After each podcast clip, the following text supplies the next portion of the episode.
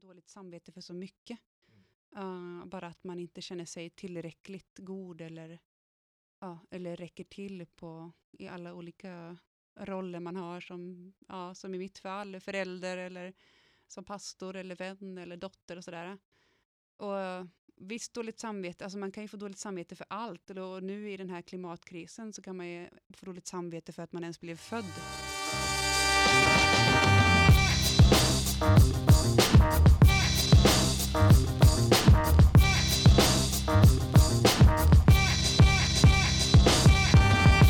Hej och välkomna till Inför söndag. Återigen så pratar vi om kyrkoårets texter. Vi brottas, tröstas och provoceras av dem. Eh, för dig som ska predika eller för dig som ska lyssna.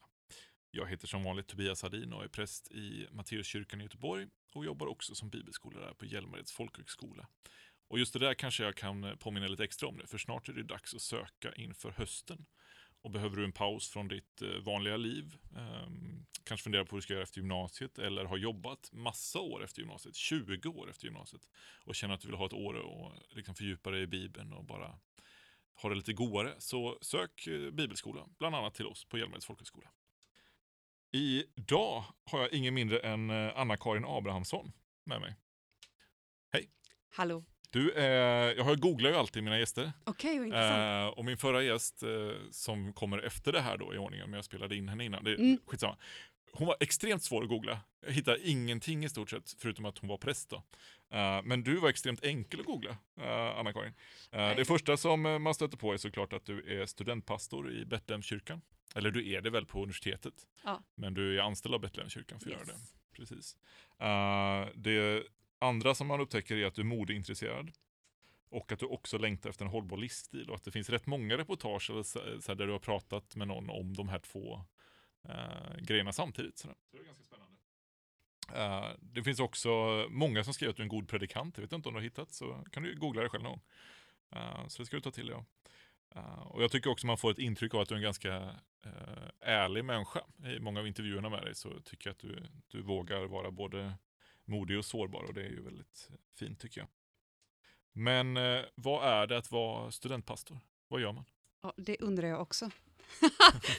Alltid. Nej, men att vara, att vara studentpastor i Göteborg innebär att man eh, finns till för studenter och medarbetare på universitetet, alltså både på GU och Chalmers. Mm. Jag jobbar då i någonting som heter Universitetskyrkan, som är liksom ett ekumeniskt arbetslag och där vi eh, har mycket krissamtal och vi har kurser och ja, olika event. Men vi försöker helt enkelt att skapa mötesplatser och sammanhang för unga vuxna där de existentiella frågorna är liksom i fokus.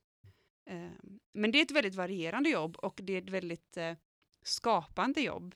Eh, och en vecka ser sällan ut som en annan, men mycket bygger på liksom, mötet med studenter och unga vuxna. Och att vara en god lyssnare. Ibland mm. känns det som att mitt jobb handlar mycket mer om att, eh, att lyssna än att eh, prata. Och är det då, är det liksom, eh, personliga samtal, alltså typ själavård och sånt? Eller är det mer gruppsamtal? Eller vad, vad är det vanliga? Liksom? Det vanligaste är det personliga samtalet. Ja. Ehm, att studenter söker upp oss för att prata mm. om livet och allt som hör till. Och de flesta jag träffar är nog inte kyrk kyrkliga eller har någon liksom kyrklig koppling utan bara behöver ha en vuxen som kan lyssna på deras liv typ. Mm. Ja. Det finns fortfarande det förtroendet för kyrkan i, i, samhället så att säga. Att här kan man... Jo, men jag upplever det och det har ju också med att göra med att vi försöker vara liksom en aktör tillsammans med andra som finns på universitetet som också jobbar med studenters hälsa, mm. typ akademihälsan och så. Bara att det vi gör är ju mer den existentiella hälsan. Jag brukar säga att vi kan vi kan komma med det som eh, inte läkare eller psykoterapeuter eller så. Vi, alltså, vi, vi ger inte mediciner eller liksom, hos oss är du inte en patient utan hos oss är du en, en medmänniska. Mm. Och oftast upplever jag att studenter eller unga vuxna behöver få prata om det här liksom, ja, men, som bara rör livet. Liksom. Vad är det att vara människa? Vad är det att bli vuxen? Vad, vad innebär det att ha mening och känna hopp och sådär. Mm. Så mycket det, det jag brukar säga att kort sagt, vi jobbar med den existentiella hälsan och försöker skapa mötesplatser för att liksom öka den bland unga mm. vuxna. Vad gött. Ja. Hur länge har du gjort detta? Sen 2016. Mm. Eh, med varierad, ja, till och från då med föräldraledighet och så. Men eh, ja, jag känner mig fortfarande ganska ny eh, faktiskt. För det, det tar ett tag att komma in i och, och lära sig. Man kanske aldrig känner att man kan det här, men det är ändå hela tiden att man utforskar liksom. Mm. Hur kan vi göra detta? Hur kan vi få dem att hitta oss och hur kan vi hitta dem och sådär. Min, Mm. själv, min självbild är att jag fortfarande är ganska ny präst. Och så har jag varit präst i 11 år. Det kanske är så det är. så, så jag vet inte riktigt. Men eh, det är klart, det finns ju alltid de här prästerna som har kört i 40 år och som fortfarande är aktiva. Ja. Liksom. Jag känner som att jag är på en så här livslång fortbildning typ. Exakt. Eh, Ja. När ska de komma på mig? När ska liksom? komma på att jag bara fake it till you make it? Exakt. Eh, när som en kollega sa så här, ja men de tror att jag kan det här och då, då kan jag väl det. Exakt. Typ. Det Men det är väldigt så. kul, jag tycker det är väldigt kul. Jag, ja, jag, det, det känns meningsfullt och eh, oftast väldigt eh, eh, lärorikt. Mm. Vi ska tala om askonsdagen och om fastan här. Temat för veckan är ju bön och fasta. Abba Antonius, vet du vad han sa? Jag berättar. Han sa, han sa så här, att fasta är att festa med änglar. Ehm, och det var ju fint tänkte jag. Men eh, vad, vad tänker du när du hör ordet fasta? Vad tänker du på då? Vad associerar du till det? Alltså det man tänker fasta eh, rent mentalt så Mm. tänker man väl mycket på liksom att det är någonting som är lite dystert och svårt och grått på något sätt. Liksom man får någon sån här bild i huvudet av någon urmärglad liksom, man som är grå i ansiktet. Mm. Abba Ja. Men typ. typ att det är, och att det är väldigt eh, fromt. Eh, att det är för de som är väldigt superkristna och tar sin tro på djupt allvar. Jag är uppväxt i Svenska kyrkan då, men, men i den mer karismatiska delen som jag blev aktiv i så, så man talade om fasta liksom som någon slags eh, andlig praktik sådär. Mm. Eh, och så var det, det var också lite högkyrkligt, så det var högkyrkligt och karismatiskt då. Eh, och så var jag på ett påskläger och då var det så att då skulle man ju fasta helst på hela långfredagen i alla fall. Liksom. Eh, så det gjorde vi det en gång. Och, På vilket sätt? Ja, helt. Okej. Liksom. Ja, Mm. Sån riktig eh, Hardcore-fasta. fasta. Mm. Liksom. Eh, fick dricka vatten. Fick göra. Mm. Mm. Eh, och där någonstans, så det- jag var bara 16 år, men där någonstans så började jag fundera kring det här med Mm. fasta och sen dess har det liksom varit en sån pågående Mm misslyckad praktik i mitt liv kan man säga. Eh, de flesta fastaperioder misslyckas jag alltid någon gång med fastan.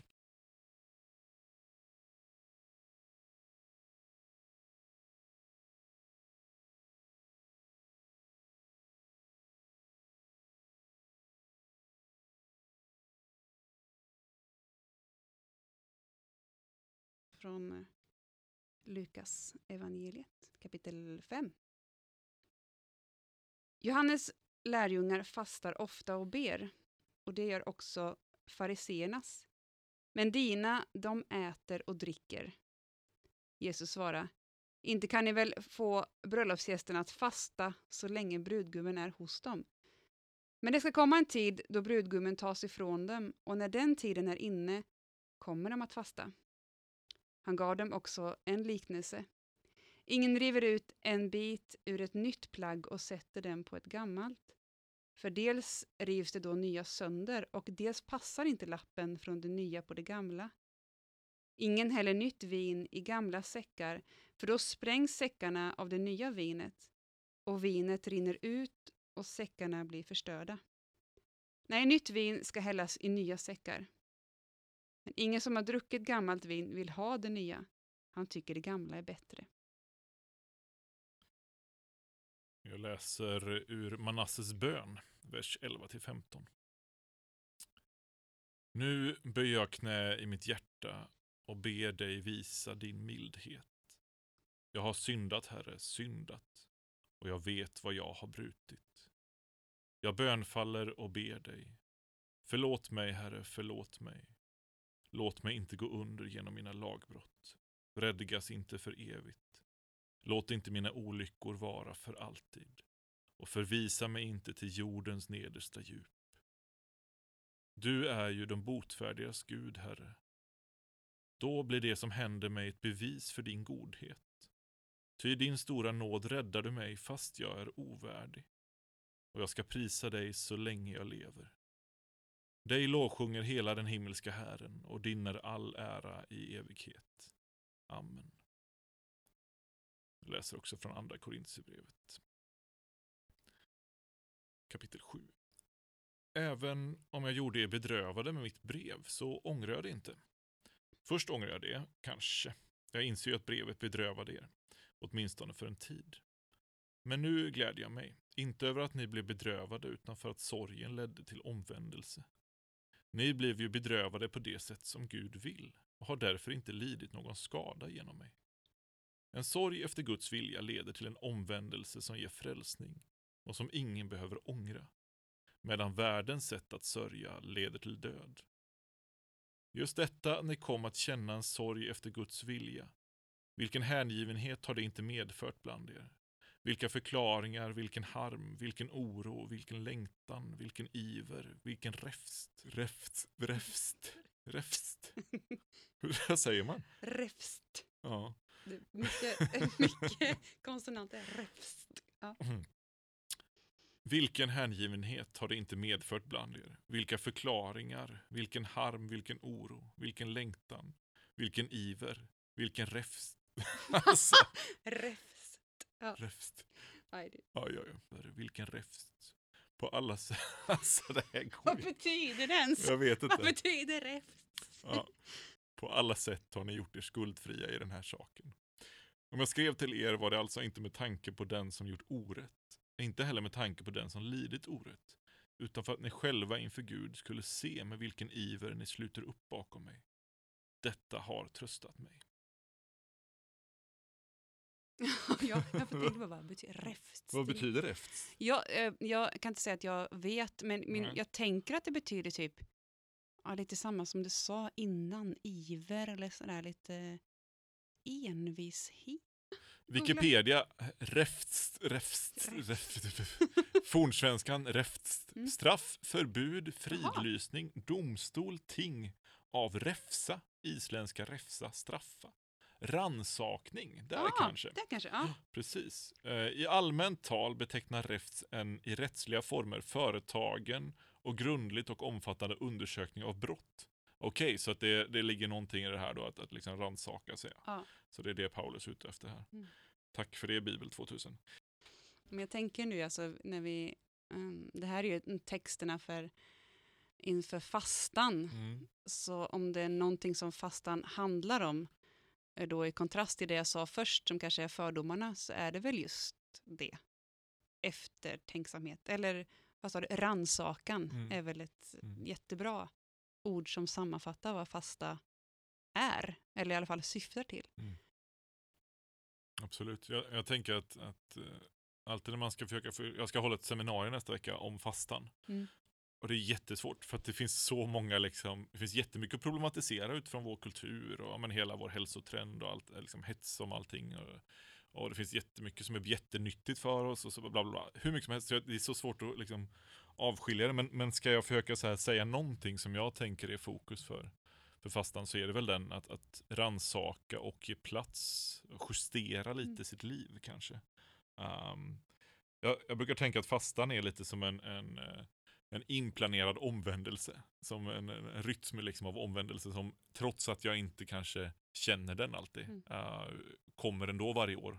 Eh, och eh, överraskar mig nästan att oj, är det askonsdag nu? Oj, vad ska jag fasta från? Och så bla bla bla. Mm. Men så får man ändå ta den här tiden då, de här 40 dagarna. Att så här, nej men okej, vad är det jag egentligen verkligen värdesätter? Och försöka hitta någon fasta som, som hjälper mig att se Ja. det, tänker jag. Det är intressant att, att eh, temat också är för den söndagen är kärlekens väg. Mm. Därför att det tycker jag säger någonting om att det finns en riktning för fastan. Eh, när vi pratar om fasta idag, som sagt, som du sa, att det, vi lever i en så här hälsohets och hälsotrend, att vi kan tänka att fasta är någonting, att det blir lätt en diet. Typ. Jag tycker inte att avstå från godis är en fasta. Okej, om det är ett problem för dig att vara mer kärleksfull mot andra, då kanske du ska göra det. Men att eh, frågan är så här, vad, vad är det jag vill förmera i mitt liv? Och här är det ju riktningen så här, kärleken mot Gud och kärleken mot andra människor.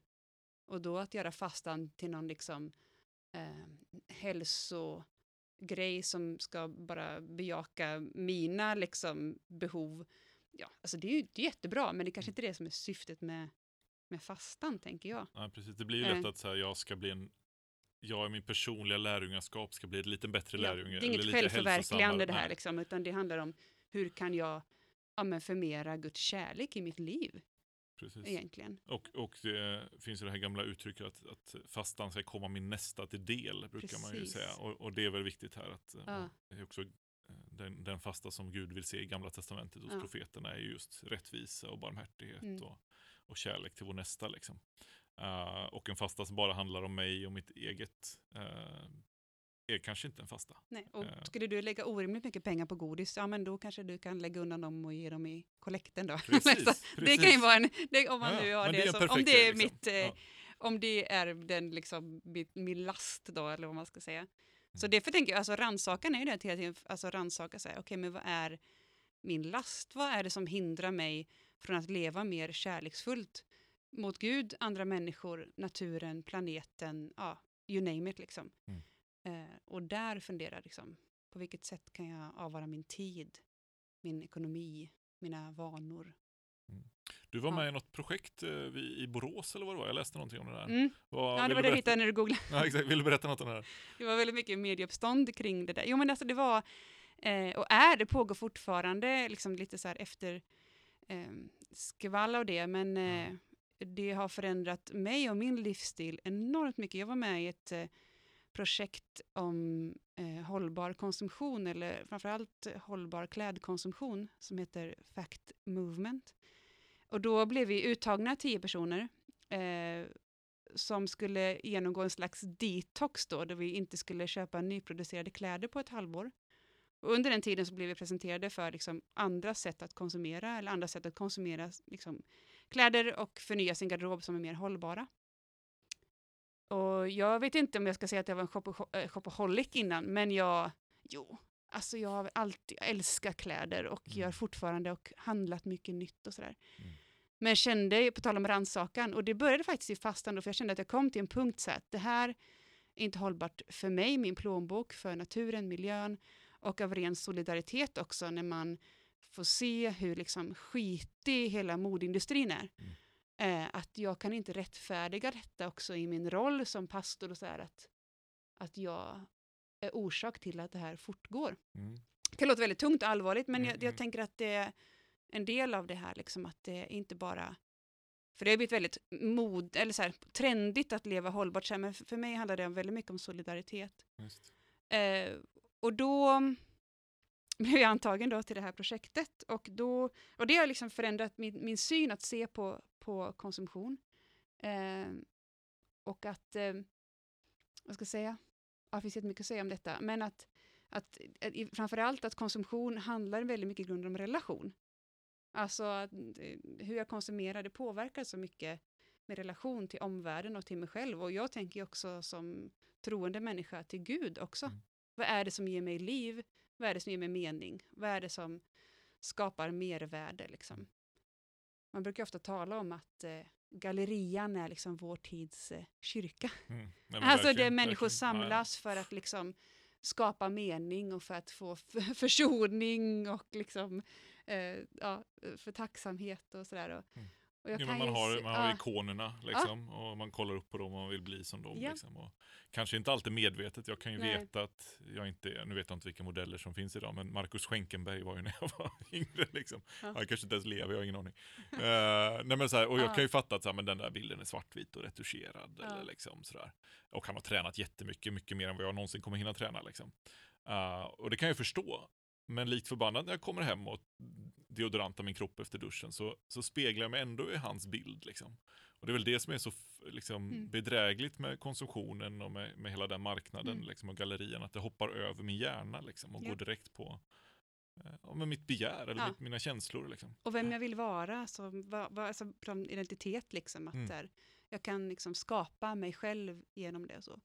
Ehm, och med det sagt så kan jag säga att jag, jag, jag tror ju att eh, all typ av, alltså kläder är också en typ av konst där vi skapar någonting, det finns en kreativitet som Mm. vi ska bejaka. Mm. Men frågan är hur vi gör det på ett sätt som vi mår bra av, eller där det inte blir destruktivt, Mm. eller liksom som en flykt ifrån ångest eller otillräcklighet. Och hela den här marknaden bygger så mycket på att berätta för oss hela tiden vad vi saknar. Liksom. Mm. Att det inte är det vi försöker fylla, utan mer så här utifrån ett, liksom, ett kreativt skapande liksom, Mm. som ger glädje och även liksom, ja, men i alla led, liksom, Mm. både för den som Men, men ska slava du? för det här plagget. Vad, liksom. I det här projektet då, vad, vad är rent praktiskt, vad, vad, vad gör du? Liksom? Eh, nej men då, vi fick liksom testa på olika sätt att, eh, att konsumera mer hållbart, alltså handla Mm. second hand, byta, Mm. låna, eh, laga, ehm, använda det man har, rensa liksom och hitta nya sätt att kombinera sina plagg.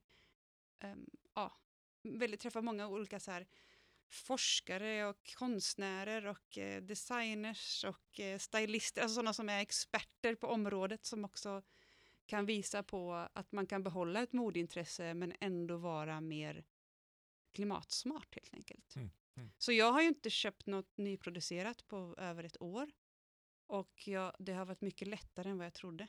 Så vi har också, så jag har en kompis startat en podd på ämnet också. Vad, Det vad det heter på- den då? Nu får du göra reklam. Den Ja. heter Second Hand-blusarna.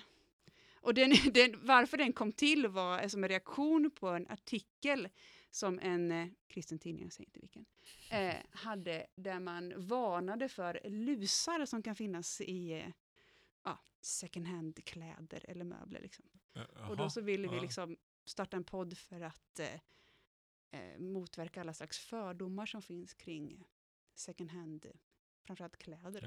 Att Lucifer Ja. skulle sitta där. precis. Så, med. Mm. Precis, så blir det. Blus, lus. Ja. Ja. Okej, vad är det jag vill förmera i mitt liv?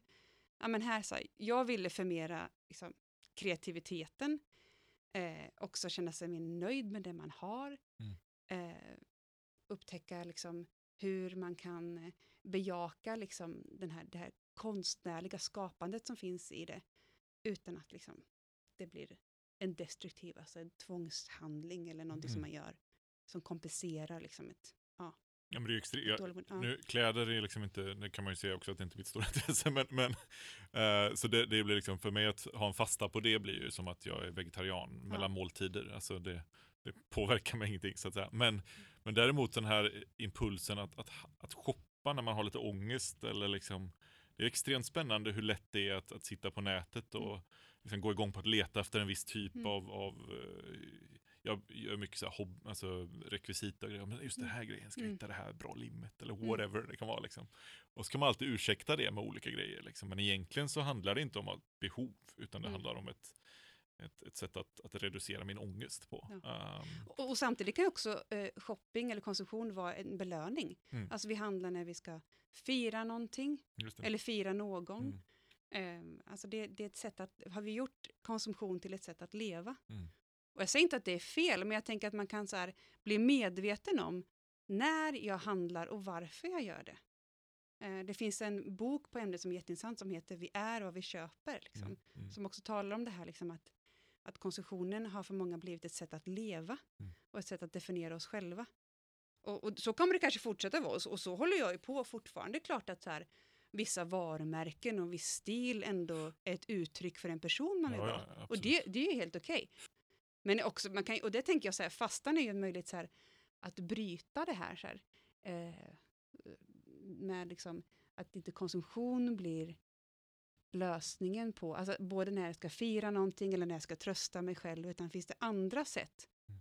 Om jag säger, om jag säger som jag, i relation till studenter som jag träffar mycket, så här, har det gått dåligt på en tenta, din impulsiva tanke kanske inte då ska vara, ja men jag köper någonting för att trösta mig själv, alltså kanske ska vända på det, vad är det du behöver? Ja men du kanske behöver ringa en vän. Mm, Liksom. mm.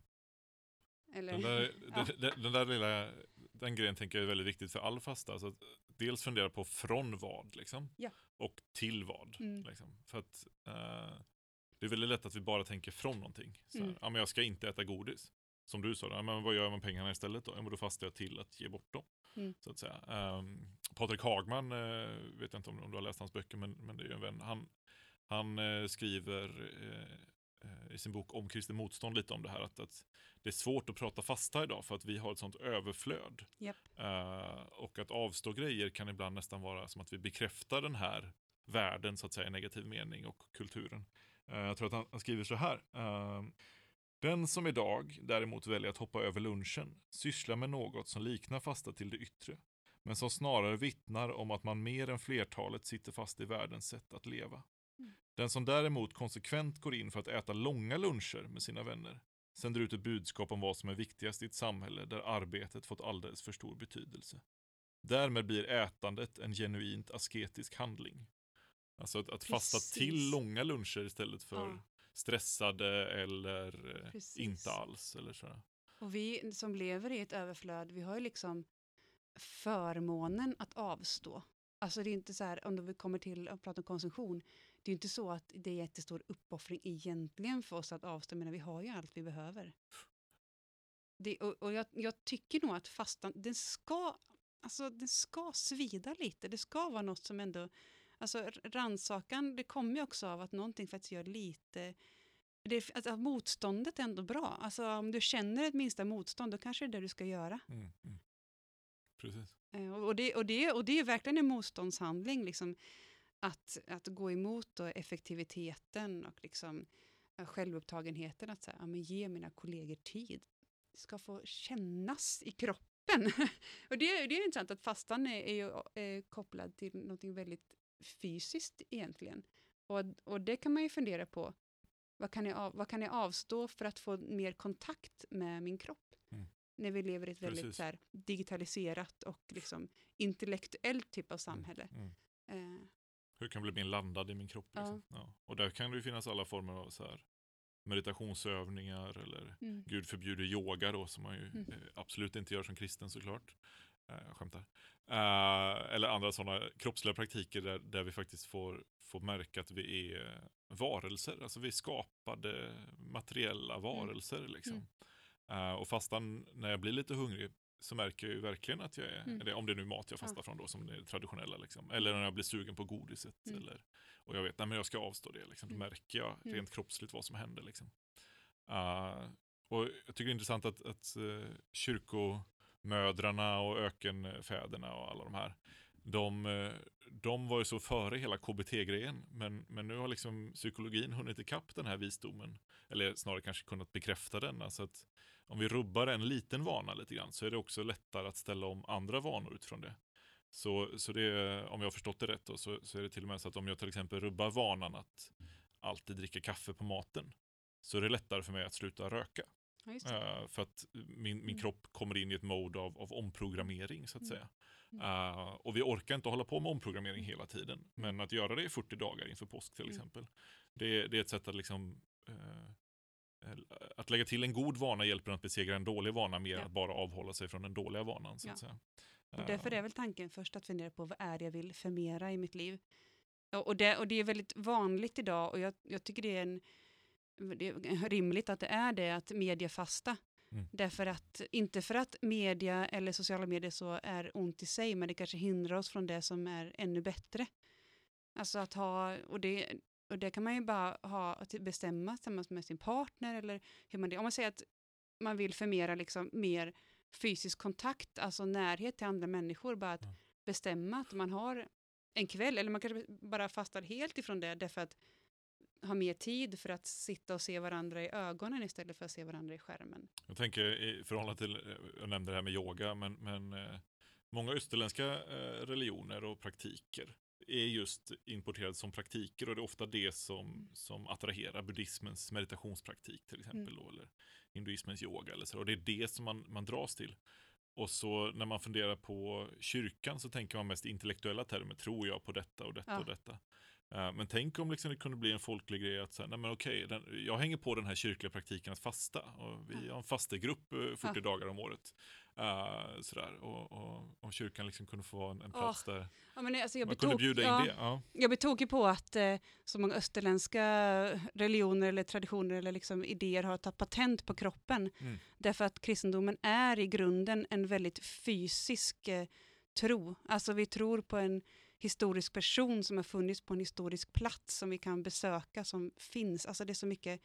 Men också i all, alla kristna praktiker som vi har är ju kroppsliga, alltså nattvarden, dopet, eh, eh, även då fastan, Mm. men också liksom barmhärtigheten, allt det här. och att vi har gjort då vår tro till någonting som ska ske inom oss eller intellektuellt eller liksom i någon slags idévärld är väldigt synd. Ja, det kanske är synd. kanske är- jo, Det det kanske är synd. Absolut. Nej, men att, att, eh, att återfå liksom den, den kroppsliga kontakten. Och då är- handlar det inte bara om jag med mig själv, utan också med varandra. Liksom. Mm. Eh, tillbaka till det vi var från början, alltså att fastan ska ja, komma Precis. andra till del. Eh, och där eh, tänker jag, alltså det är inte konstigt att yoga blivit folkligt, därför att vi saknar kontakt Mm. med kroppen. Mm. Vi, vi lyssnar inte på den. Och, och kyrkan Ja. har inte, ja, men du säger att de har tagit patent, jag tänker att det är snarare kyrkan som har gett, Ja, eh, gett ifrån sig patentet till, till, vi har liksom lämnat fritt spelrum eh, för andra aktörer eh, på kroppens marknad så att säga. Det jag tror vi Ja. behöver. Fastan kanske är en, en möjlighet att reclaima kroppen, liksom. Exakt. återta kontakten på den. Och jag är övertygad om att, att Gud talar till oss genom i kroppen. Alltså kroppen ljuger aldrig. Och, och där är ju, och, det- och det står, det säger ju liksom Paulus att men, vet inte att ditt kropp är ett tempel. Liksom. Mm. Att kroppen är mötesplatsen liksom, med Gud. Om vi, om vi tar det andra temat här i, i, i fastan, det ena är ju det här med att, att liksom hitta en praktik och sådär. Det andra är ju omvändelsen på, på askonsdagen traditionellt när man tecknas med korset, om man nu går och gör det. Så brukar personen som tecknar den där säga någonting i stil med kom ihåg att du är jord eller stoft. Eh, Och stoft ska återbli omvänd dig och tro evangelium. Och Paulus talar här om en sorg efter Guds vilja, alltså en, en, en ånger. Eh, det finns två typer av ånger. Det finns liksom en ånger och ett dåligt samvete som, som leder till död, eh, säger han. Och så finns det en som, som är efter Guds hjärta, som, som leder till liv, som leder, leder till någon slags förändring i positiv mening. Och, och att urskilja de där grejerna kan jag tycka är, är en, en stor utmaning. Mm. Um, för att det finns ett, jag tror att alla vi har, har en erfarenhet av att, att dåligt samvete kan passivisera istället för att hjälpa oss. Liksom. Eller att vi är rädda för dåligt samvete Mm. och skjuter undan det. Ja, precis. Men att det kanske finns ett dåligt samvete som är bra. Precis. Och det, är vad, vilket, hur, hur tar vi, alltså hur så här kanske snarare då, hur tar vi vårt dåliga samvete och gör någonting eh, konstruktivt med det? Eh, istället för bara att bli passiva, så att säga. Um, Ja, men alltså det, och sen är det så lätt att ha dåligt samvete för så mycket. Mm. Uh, bara att man inte känner sig tillräckligt god eller, ja, eller räcker till på, i alla olika roller man har som, ja, som i mitt fall, förälder eller som pastor eller vän eller Mm. dotter och sådär. Och visst, dåligt samvete, alltså man kan ju få dåligt samvete för allt. Och nu i den här klimatkrisen så kan man ju få dåligt samvete för att man ens blev född. Ja, Liksom. ja. Men jag tänker att eh, om det dåliga samvetet leder mig till handling eller på något sätt att jag omvärderar min tid. Ehm, ja, svår, ja, jag, jag har inget klart svar på det. Hur kan man skilja på bra dåligt samvete och dåligt dåligt samvete? För, för min Handlar del om, har det... Vad tänker du? Handlar det Ja, om jag- rimlighet liksom? Nej, Eller- för, för min del så försöker jag göra så att den, det dåliga samvetet som påminner mig om min längtan Bra. efter något positivt, Ja. den försöker jag lyssna på och, och faktiskt få odla lite. Den får jag känna liksom. Men det dåliga samvetet som trycker ner mig och passiviserar eller bara skapar ångest så att Ja. säga. eh, den tror jag inte är särskilt fruktbar att odla. Mm. Eh, Ja, men det är väl det igen då, tillbaka till liksom kärlekens väg. Alltså om jag har en riktning för mitt liv och ser, leder mitt dåliga samvete till att jag faktiskt går på den här vägen som jag liksom ändå tänker att Gud har stakat ut, eller det finns en liksom mening med eh, min tillvaro eller att jag finns till. Eh, det finns en eh, nunna som heter Louise. Levesque, Levesque ja, det är det här med uttal. Eh, hon säger så här på en av sina bloggposter. Förväntan är att vi ska ge upp något riktigt påtagligt för fastan. Men Gud vill att vi ska fokusera på vad som är nödvändigt för att fördjupa vår relation till Kristus och väcka uppmärksamheten till hur Kristus är närvarande i våra liv. När jag fastar från aspekter och beteenden i mig själv, exempelvis klagande, kritik, kontrollbehov, ilska eller långsinthet, så gör jag vad Gud frågar efter. Och det där talade lite till mig ibland som, som eh, eh, eh, har haft, jag hade en period i mitt liv när jag, pluggade som jag hade ätstörningar. Eh, och det är väldigt lätt att, att eh, fasta liksom väcker de där negativa spiralerna i en. Eh, för att så fort man börjar fucka lite med maten så liksom, ja, kommer det där upp igen. Och då, eh, hennes ord här tycker jag liksom väcker återigen en positiv, alltså hur, hur blir jag mer uppmärksam på Kristus eh, närvaro som redan är här i min vardag liksom. Uh, och hennes grej är då ganska mycket inre livet och det, det, funkar sällan för mig, jag behöver någon praktik liksom. Men, men jag tyckte ändå det var spännande att säga, nej men eh, den här fastperioden ska jag inte kritisera. Mm. Då, då, tänker jag att då är det först och främst kanske inte tanken, för den får jag den kommer ju hur snabbt som helst alltid. Uh, och de som känner mig vet ju att jag, jag har allt för lätt att kritisera. Uh, alltihopa, även mig själv, men, men uh, även andra. Uh, men däremot att inte uttala den här kritiken i alla fall. Utan jag... Jag, tänker, sån, jag, tänkte, jag tänkte bara när du läste, mm. bara, gosh vad svårt. Ja. Men man måste ju nästan ha nog göra det tillsammans, eller i alla fall ha någon som är med och liksom vet om att jag har en fastan som kan göra mig påminna om bara, Anna, nu är du där igen och kritiserar. Alltså, Ja. det kanske är svårt själv, eller? Ja. ja, men det tänker jag. Eller Där, där liksom- kanske man behöver slå sig samman med ett, ett litet gäng förtroliga vänner och eh, prata. Ja, men och det sen- räcker med att man liksom som kollega bestämmer på jobbet bara, vi ska inte snacka skit. Ja, Och det är mycket enklare att eh, avstå när andra också gör det. Mm. Alltså för att man vill skapa en positivare stämning. Visst. Men eh, bra grej. Alltså. Jag tänker också att om man gör den här ignatianska examen på kvällen, alltså man, man går igenom sin dag, så kanske jag i alla fall i efterhand kan se att ja, men idag kritiserade jag ju, Eh, här kommer kritiktanken upp igen och bla bla bla. Och imorgon så vill jag välja att inte göra det och sådana grejer. Mm. Eh, så det är ju ett sätt att även om man misslyckas med det hela tiden, och fasta är ju inte att du hela tiden ska lyckas, utan att du ska, eh, du ska öva, det är ju en träning, det är Mm. ju en väg att, att vandra Mm. så att säga. Ehm, precis. Jag bara tänker, Mm. vi har inte sagt någonting om den nytestamentliga, Nej, nytestamentliga texten. Jag, jag tycker det är lite eh, rolig eh, start där när de liksom eh, beskyller Jesus lärjungar för att vara allmänt liksom drälliga, tänker jag Mm. bara. Ni fastar inte och ni, att de inte är så fromma. Mm, Liksom. mm. Eh, och jag har hört, jag hörde någon som sa att eh, ja, men Jesus liv gick ut på att han typ festa och åt med fel folk Mm. hela tiden. Jag tycker det finns något skönt i det där liksom med att, eh, att Jesus lyfter fastan till något annat än liksom status och ära och någonting djupare, Mm. eh, viktigare. Ja, men det, är inte, Eh. det är inte ett påbud som jag måste hålla till det yttre. Nej. Liksom. Det ska ju vara där, där för att befria mig till någonting. Precis. Liksom. Och att det kommer till sin spets, liksom, för vem skull fastar jag?